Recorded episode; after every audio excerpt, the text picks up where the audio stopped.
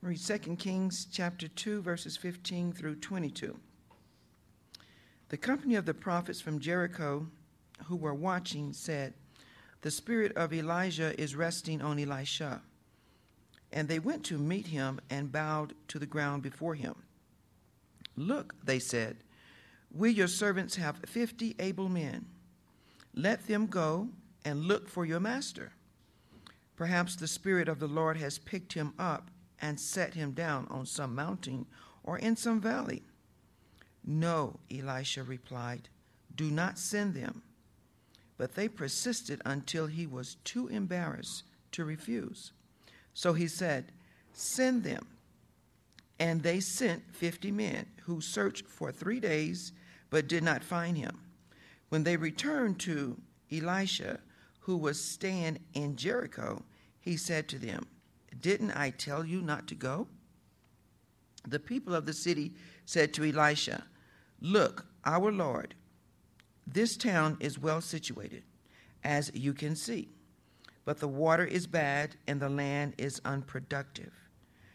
Bring me a new bowl, he said, and put salt in it. So they brought it to him. Then he went out to the spring and threw the salt into it, saying, This is what the Lord says I have healed this water. Never again will it cause death or make the land unproductive. And the water has remained pure to this day, according to the word Elisha has spoken. Thank you, Sharon. I know several of us were not here last Shabbat, and I just wanted to take a moment or so to bring everybody up to speed, do a bit of review. We're currently in the second sermon from the life of Elisha, one of the more spectacular servants of God and prophets in Scripture. And what we may or may not understand is the larger picture of what takes place here. Uh, we see the spectacular miracles, of course, but you may or may not know that Israel at this point is thick in the grasp of Baalism. You may know that the word Baal, the name Baal, means Lord, Master, but also husband.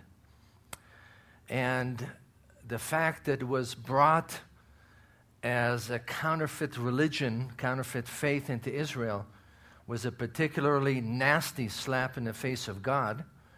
Um, the fact that Israel chose to dive headlong into Baal worship for a couple of reasons. First of all, who is the only one who is worthy to be called Lord and Master? It's certainly not a statue uh, that is lifeless. And second of all, the only one who is worthy to be called husband for the nation of Israel is the Lord. This is part of the picture that we have um, in the Torah. In fact, the rabbis, when they look at at the Torah, at the Word of God, they find a pattern that resembles uh, a written marriage covenant, marriage contract called the Ketuvah. And so, underneath what is going on here, as far as the uh, the, the battles that are going on, the uh, miracles, and so on, you have a major spiritual warfare battle for the soul of the nation of Israel. And yes, you might be tempted to say this was 2,800 years ago. But the truth is that Baalism, Baal worship, and its companion worship, the worship of Asherah, or in Greek, Astarte, which was basically like a. Uh, uh, Asherah was worshipped as a statue like a totem pole. Baalism is very much alive and well in the 21st century. It really is very contemporary. You know, surveys of people in the United States repeatedly find that the vast majorities of Americans consider themselves to be believers in God, whoever he or she or it may be. Um, and it's very much like Baalism.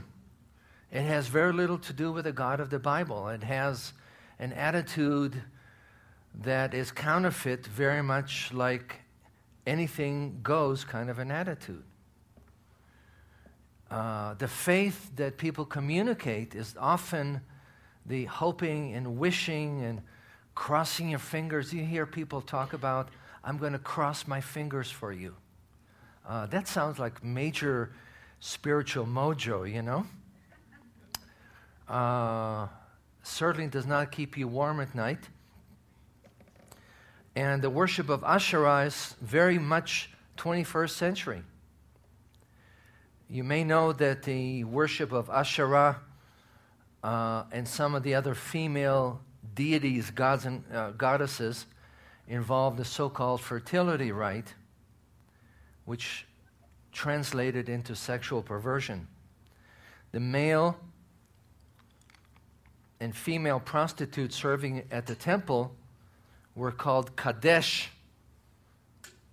which means that which is sanctified. And you think about how God presents himself in Scripture, particularly in the vision of Isaiah, where he's described as holy, holy, holy, kadosh, kadosh, kadosh. He is as holy as is possible. And for the fact that these counterfeit uh, servants of, of Asherah would be considered holy, set apart, boggles the mind, doesn't it? And yes, uh, all of that was in the 21st, it uh, uh, was 2,800 years ago, but this is very much today, folks. You know, you look around you, and we talked about uh, some of the gay agenda last Shabbat and not as the big, bad, ugliest possible sin, but simply as an indicator of where society is. We live in a polluted society. You see that in all kinds of situations, including the election process, that sometimes makes you want to heave. I speak for myself.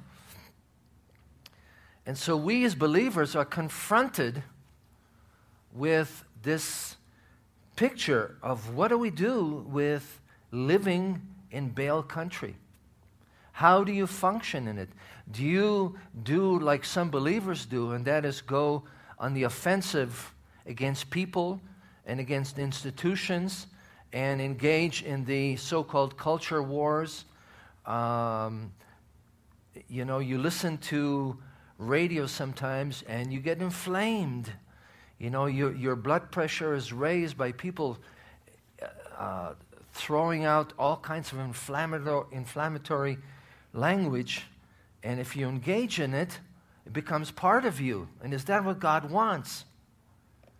And I believe, folks, that neither that nor the really passive approach of whatever is really of God. And, and what we see in the life of Elijah and Elisha is the fact that Baal is no match for God, folks.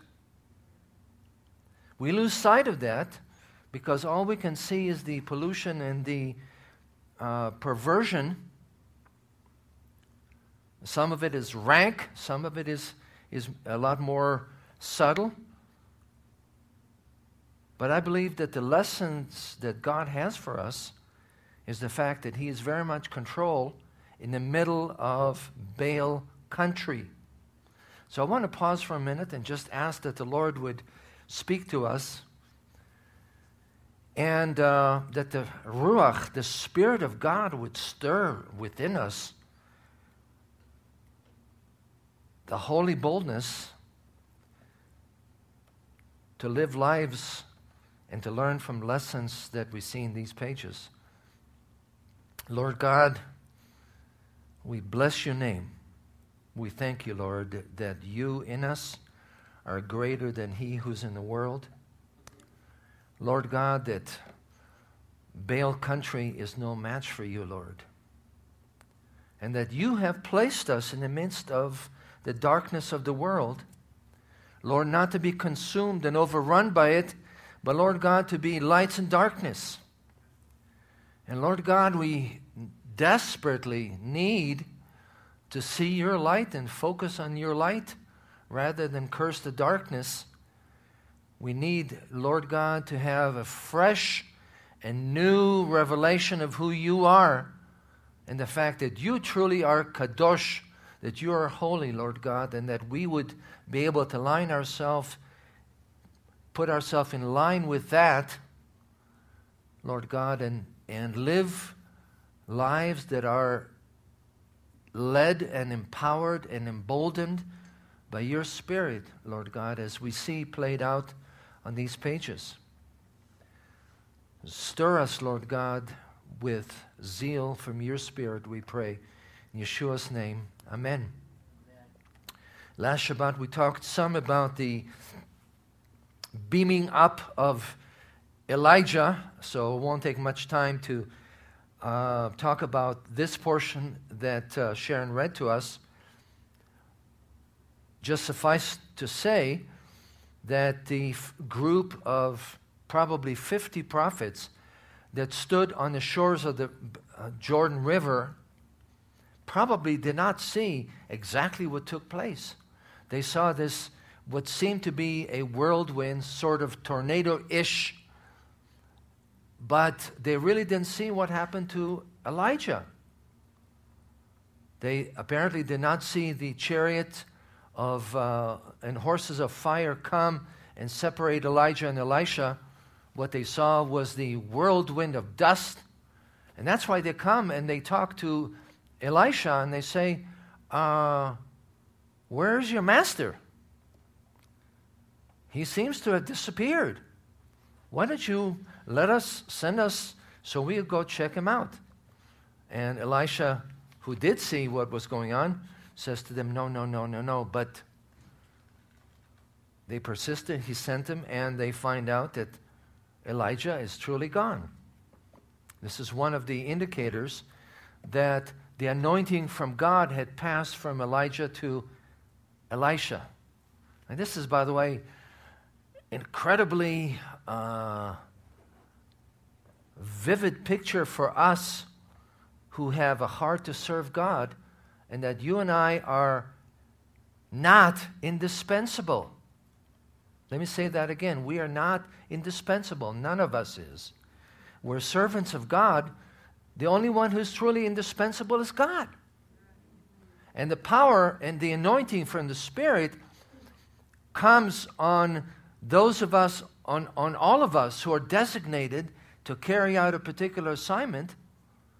And when God is finished and He says, move on, time to get you beamed up in one form or another, that needs to be transferred to somebody else. And that's the reason why we're committed to working with our youth, because the same anointing, the same calling that God has given us, uh, more senior citizens, needs to be transferred on to the younger generation for them to continue as Elijah did, Elisha did, rather.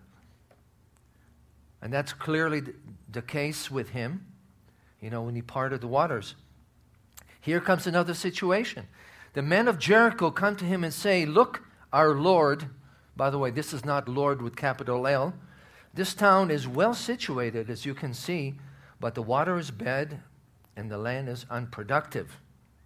And what does it mean that it was well situated? By the way, I'm reading from the New International Version here. Jericho had one of the largest freshwater springs in the entire land of Israel. Still does. It apparently came from the, from the hills, and, and there's some accounts that it was enclosed in a reservoir, and from that it spread across the different parts of the city. It's right in the midst of Judean desert, And by the way, uh, Elaine and those who were with her got to see some of the desert, I, I imagine. And it's, it's spectacular how that as you drive on the highway, you see on one side absolute desert, and then on the other side, you see greenness and cultivation, particularly where um, you have some of the uh, kibbutzim, some of the agricultural settlements. So this Jericho was an oasis. In fact, it's described as a city of palm trees in the Torah. Now, for some reason, the city is in a bad way. It's withered. And the townspeople are saying the city has great potential, but the water is bad. Now, what does it mean that the water is bad? It's not like uh, for us when we live in Denver, those of us who live close to Commerce City, you may have heard that uh, Suncor, uh, this has been going on for a while, Suncor uh, refinery leaked benzene into the Sand Creek, um, something that they were able to find out, they were able to detect it with their scientific instruments.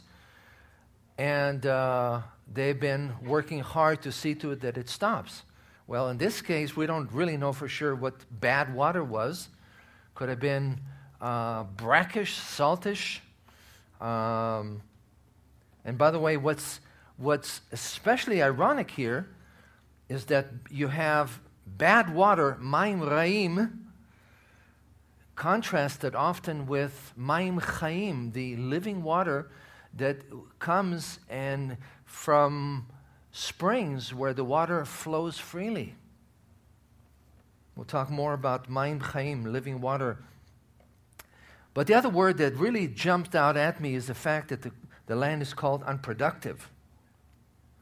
And again, a very strong language meaning something like this land is childless or it's a miscarriage. You think about the implications strong stuff. That, that the, because, of the wa- because of the bad water, plant life isn't productive, animal life isn't productive, and human fertility is down.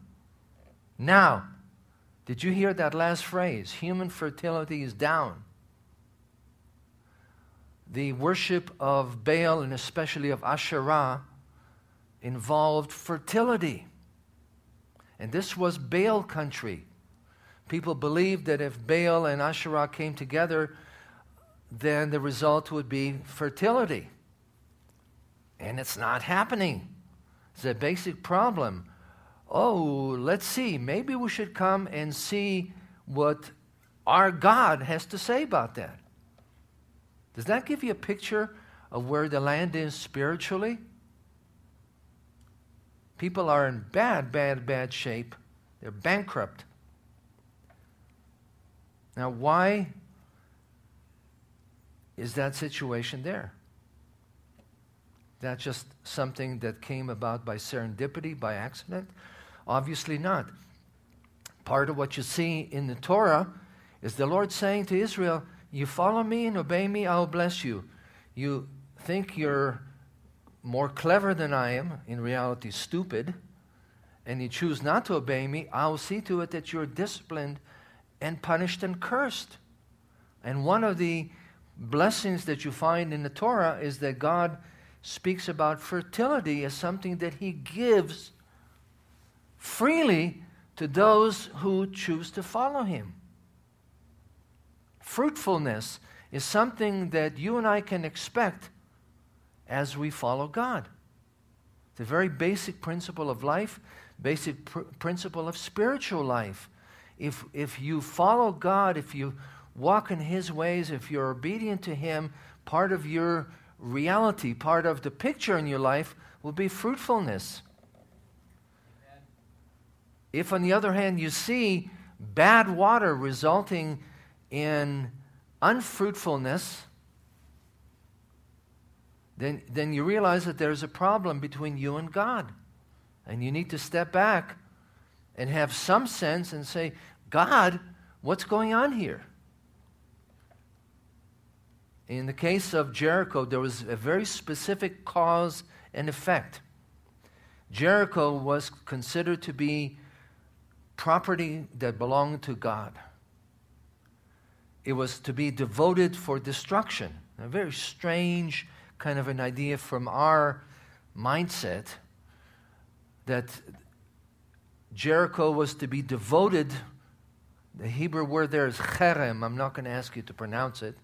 Cherem just simply means set apart, not like holy set apart, but set apart for destruction.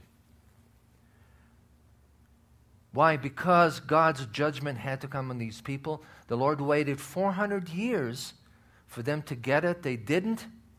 Judgment had to come, and the city had to be destroyed.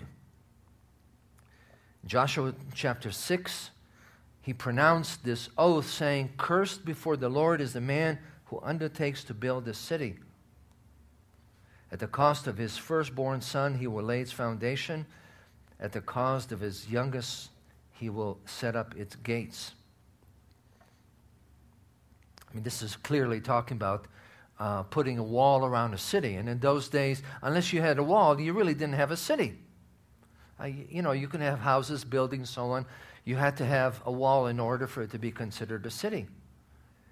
And Israel was so bankrupt, so spiritually at, at the bottom level, that people didn't get the fact that if God, through Joshua, said, Don't build it, if you build it, I will come, and I will come in judgment. And one of the people in the area decided that he knew better. Chiam, Chiel, rather, excuse me. He decided to build Jericho, and that's exactly what happened. He lost his kids. What an awful, awful judgment that Chiel brought upon himself. And apparently, the impact of his action continued. And this is pretty sobering to remember that our actions, your action, my action, ripple outward. We don't live in a vacuum. You know, sometimes we see ourselves as functioning as basically as individuals or maybe couples. The truth is, somehow God sees to it that our actions ripple outward and impact the lives of other people. Whether we are clued to it or not, or whether we're clueless, doesn't matter. Our actions bear consequences for ourselves and for those around us, for good or for evil. This is apparently what happened in, in Jericho. Jericho was cursed. Now, again, please do remember, folks, that God's option A is always mercy. That's his preferred route. But there are times when his mercy continues and continues and continues, and the Lord says, I have waited for you to turn, and you have refused. Now I have to act in judgment. You find that not, not only in the Old Testament, in the Tanakh, you find it in, in the New Testament because it's God's unchanging principle. You know, what we do, whether it's visible or whether it's hidden, has consequences. Paul puts it this way Do not be deceived, God cannot be mocked. A man reaps what he sows. The one who sows to please his sinful nature from that nature he will reap destruction. The one who sows to please the Spirit, from the Spirit he will reap eternal life. Then he goes on to say, Let us not become weary in doing good, for in proper time we will reap a harvest if we do not give up. What's the connection? The connection is that giving up and bailing out in doing the work of God is doing the wrong kind of sowing. And it's tempting. You know, when you're, when you're serving God, when you're doing good things that He has led and instructed you, and you get weary, gets, you get tired, and you say, I'm out of here. That's not walking according to the Spirit of God. That's walking according to the flesh. There are consequences that go with that, folks. And you look around and you see all kinds of people who claim to be followers of Yeshua and whose basic premise is if it's too hard, I bail. And the Word of God is very emphatic. If you bail from what God puts, what God puts before you, there are consequences. In Elisha's time, things were very difficult. There was death in the water. And you can say that the death in the water was a metaphor for the spiritual death in the land. Because these people were so clueless that they were willing to worship Baal and, Asherah on one hand. On the other hand, they paid lip service to God. Remember that, that Ahab, you know, the big bad guy who was married to Jezebel, Ahab named both of his kids with names that refer to the God of Israel. Trying to cover all bases, trying to pay lip service, but his heart was not with God of Israel, but with Baal. Now, you say to yourself, no, that's fine and dandy. This has nothing to do with me. Because I don't have a literal Baal or Asherah. And furthermore, I don't have a fat Buddha in my house where I put, um, you know, oranges or, or uh, grapes and so on. Um, I don't worship gods. Yes and no. It is hard to understand the impact of Asherah worship in this country, worldwide actually, um, that finds its, its way in addiction to pornography and other forms of sexual immorality. You know, I, I've had people come up to me from time to time asking me, uh, is it wrong for us to live together? We become so desensitized by our culture because the envelope, so called envelope, gets pushed further and further out and it becomes part of reality. And we don't think much of it in a sense, we are kind of drifting like Lot closer and closer to Sodom and Gomorrah. Now, of course, that's very obvious because those are big, bad, ugly sins. We can easily identify them. The truth is, folks, Baal worship is a lot more subtle, a lot, a lot more pernicious. Let me see if I can explain what I mean by that. Think about the things in your life that really matter. Ask yourself a basic question What is the most important thing in my life? And yes, I know we are in a sanctuary, so you might be tempted to say God. But at home, in the privacy of your own house, ask yourself this question What is the most important thing that matters to me that I'm pursuing, that I'm chasing? And the truth is, you know, you, you've, you may have seen the um, pictures of dog racing.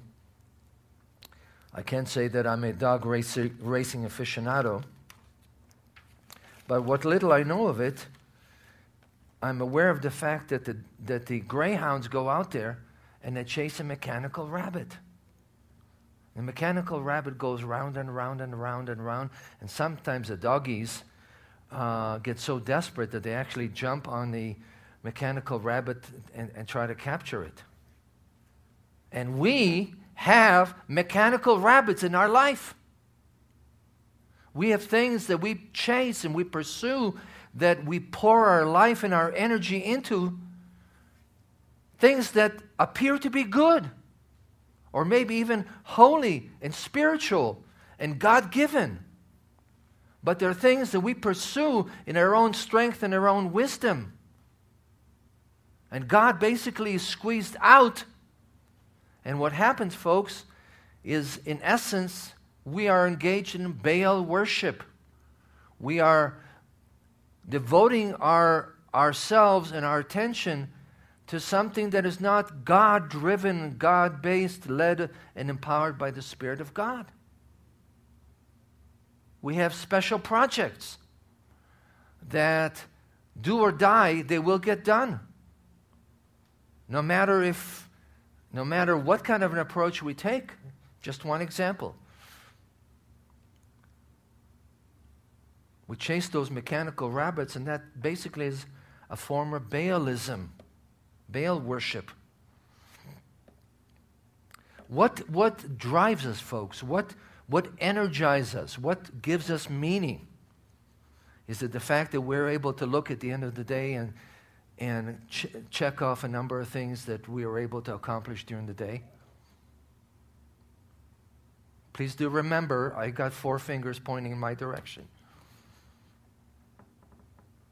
It really, really, really is Baal worship, folks. Because at the end of the day, what we have is not living water, but what we have is bad water. It doesn't give life. And we find ourselves very much like the Samaritan woman in a conversation with Yeshua. Yeshua said to her, If you knew the gift of God and who that asks you for drink, you would have asked him and he would have given you living water. Poor gal really is clueless what Yeshua is talking about. Um, Sir, you have nothing to draw with, and the well is deep, and where are you going to get this living water? You don't seem to be someone who has the ability. And Yeshua finally gets through to her and says, Whoever drinks of the water I give him will never thirst. The water will, the water I give him will become in him a spring of water living out to eternal life. Now, folks, this really, really, really is not rocket science. You step back in your life and see what is what has been the fruit of your life the last year or two. Have you been becoming regenerated, renewed, strengthened in the spirit? drinking on the Lord's water, growing into maturity in Him, producing the kind of fruit He wants you to produce? Or are you going around and around and around like the people of Jericho, drinking from bad water? Just look at the fruit in your life and see what's happening. Don't look at the to do list, the list of projects, good as they are. Look at where you are with the Lord today in relation to where you are were, were with the Lord a year ago. Are you receiving the life giving water? Is it spreading life in you and spreading outward to others and impacting the life of other people? people of Jericho finally had the smarts to come to, to Elisha, ask for help. And what he proposes to do is bizarre. I mean, think about it. Here you have a whole city that is perishing, and they come to this guy and he says, Give me a new bowl. Okay? Here's a new bowl. Put some salt in it. Okay? Here's some salt. This is what God said the water is going to be healed. Now put yourself in their shoes. Doesn't that seem a little strange? First of all, what's the big deal about new bowl? Why does it have to be new? Can it be grandma's bowl? It has to be new because things that are devoted to God, kadosh, that which is set apart, has to be something that is set apart for God. That is why the children of Israel had to bring yearlings that have never been used for uh, any other purpose. For the Passover and for other functions. Now, what's the deal about the salt? Do you really think that a bowl of salt could have cured the water? Reality is,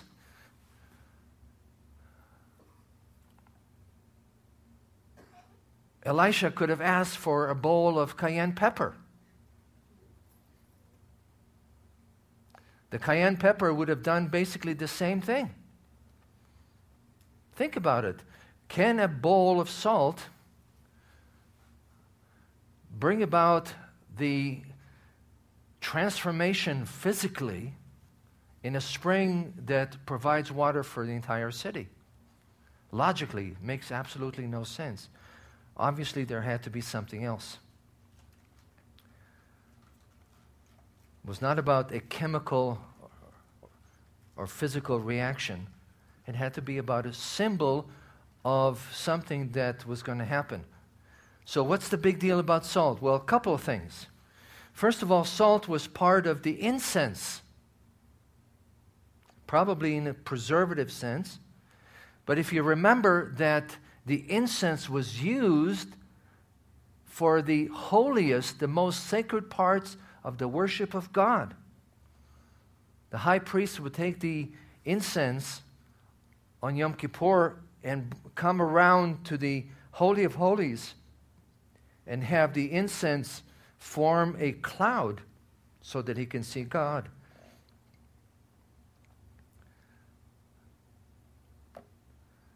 We also find, this was in Exodus 30 34, we also find that the salt was used for some of the sacrifices.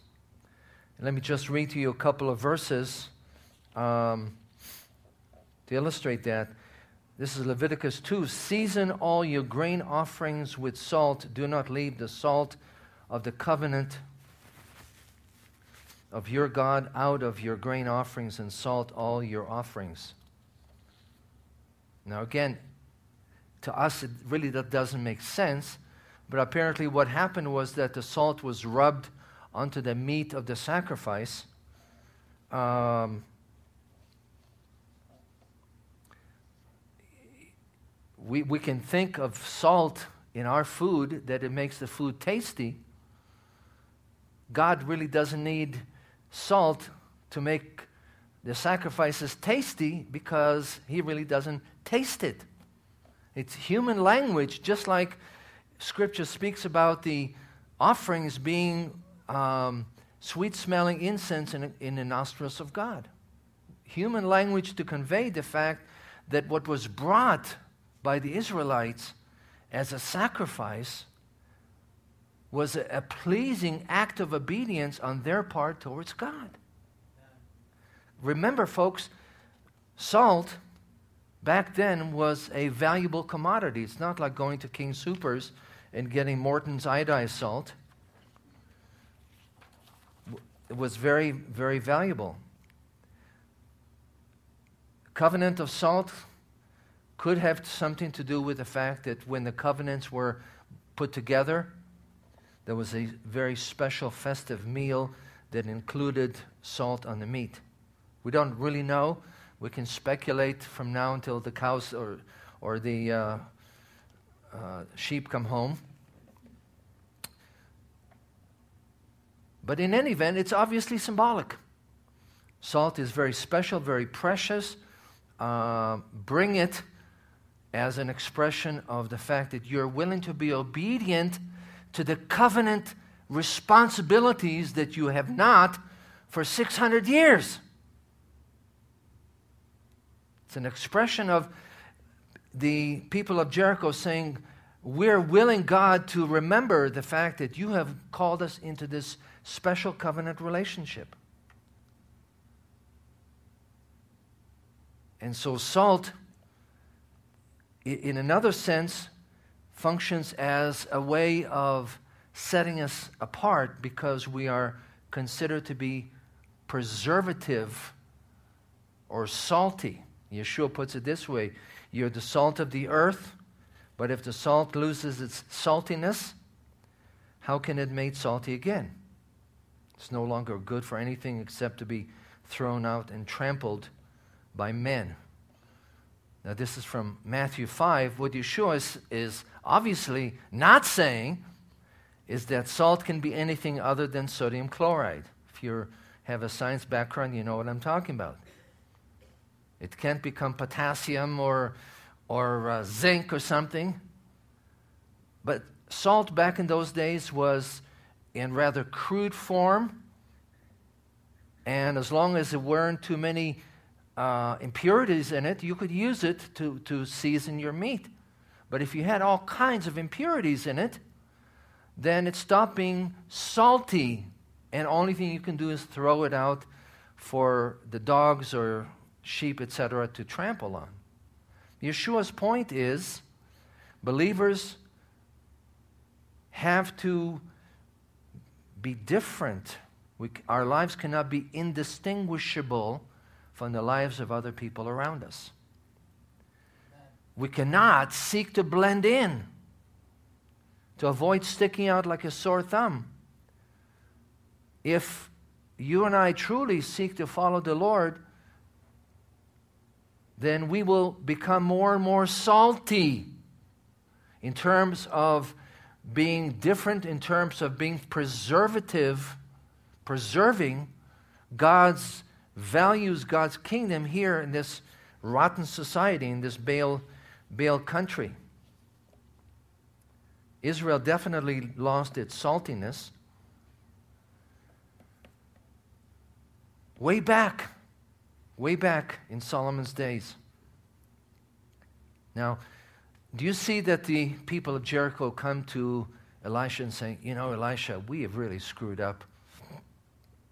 Uh, we have left the Lord our God. We have uh, ceased being faithful to our covenant relationship with Him. Uh, we know we have sinned. We've been absolutely rotten. We want to be restored to God. Do they say any of those things?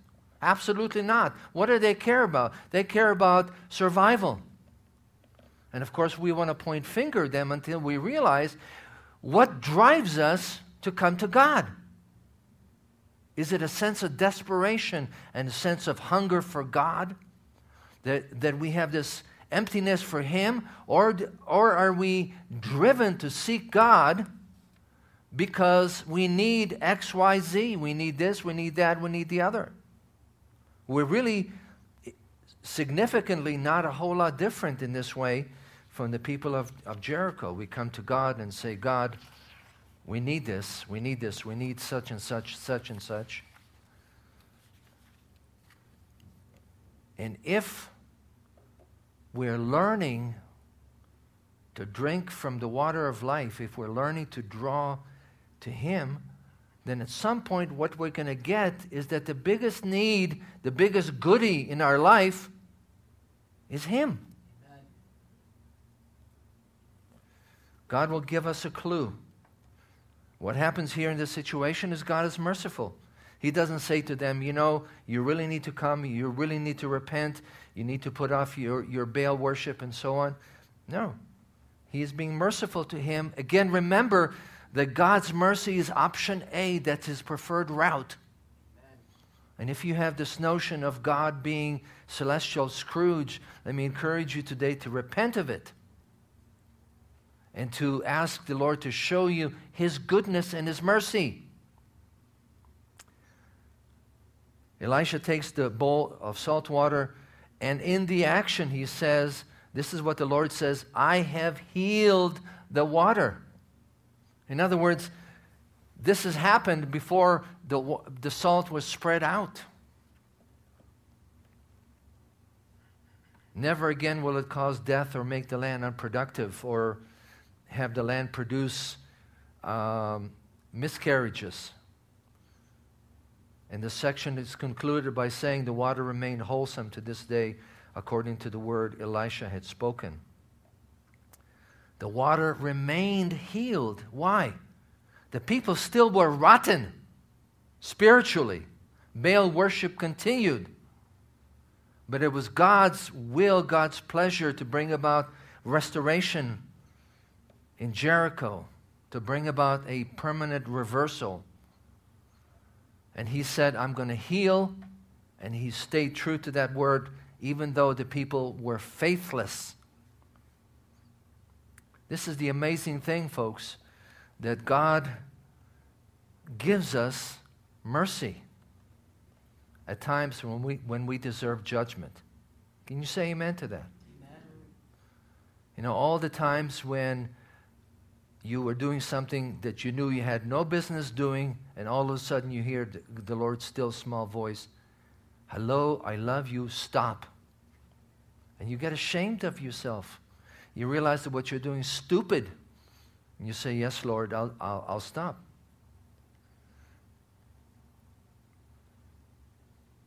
Not because we are afraid that, that He's going to come on us with a, with a two by four, but because we know He loves us.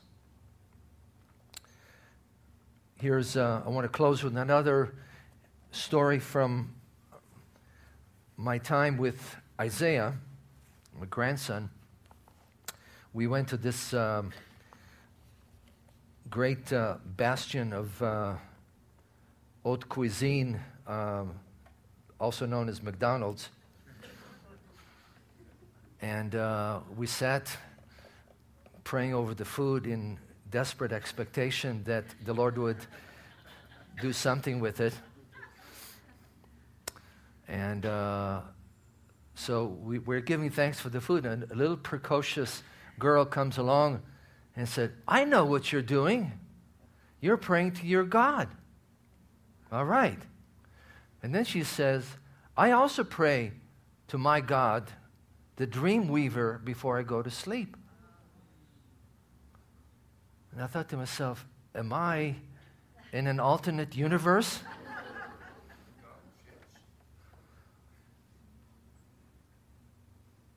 and where we live in our neighborhood is not exactly the Bible Belt.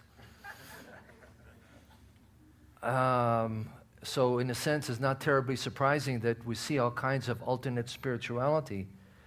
But it just was, was a shock to the system, a reminder that we live in a, in a society where alternate spirituality, where Baal worship thrives. And, folks, even where, if you live in what you consider to be God's country, where everybody is a conservative Republican and born again believer, Baal worship still continues. Because this is our society. And it's easy to develop an attitude where we see us and them. And the truth is, yes, the world that they represent is ugly. However, we are fellow sinners as well. That as we learn to chase after God, the laser light of the Spirit of God cuts through all the baloney in our life and shows us just who we are.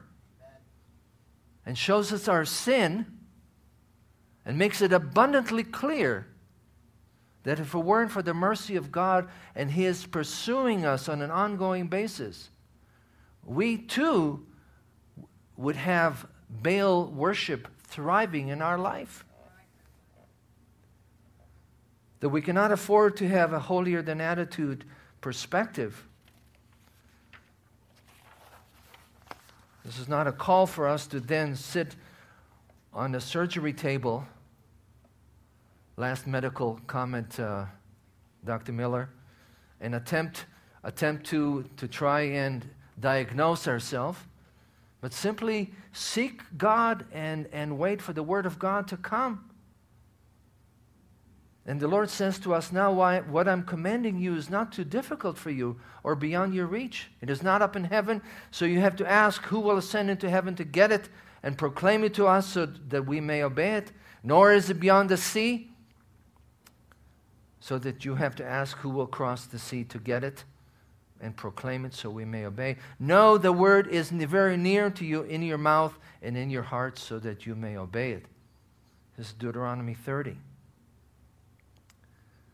As we seek God without preconditions, without attempting to set things right and fix things, and coming in simple humility, the Word of God, which is alive and powerful and active, will cut through and will show us our sin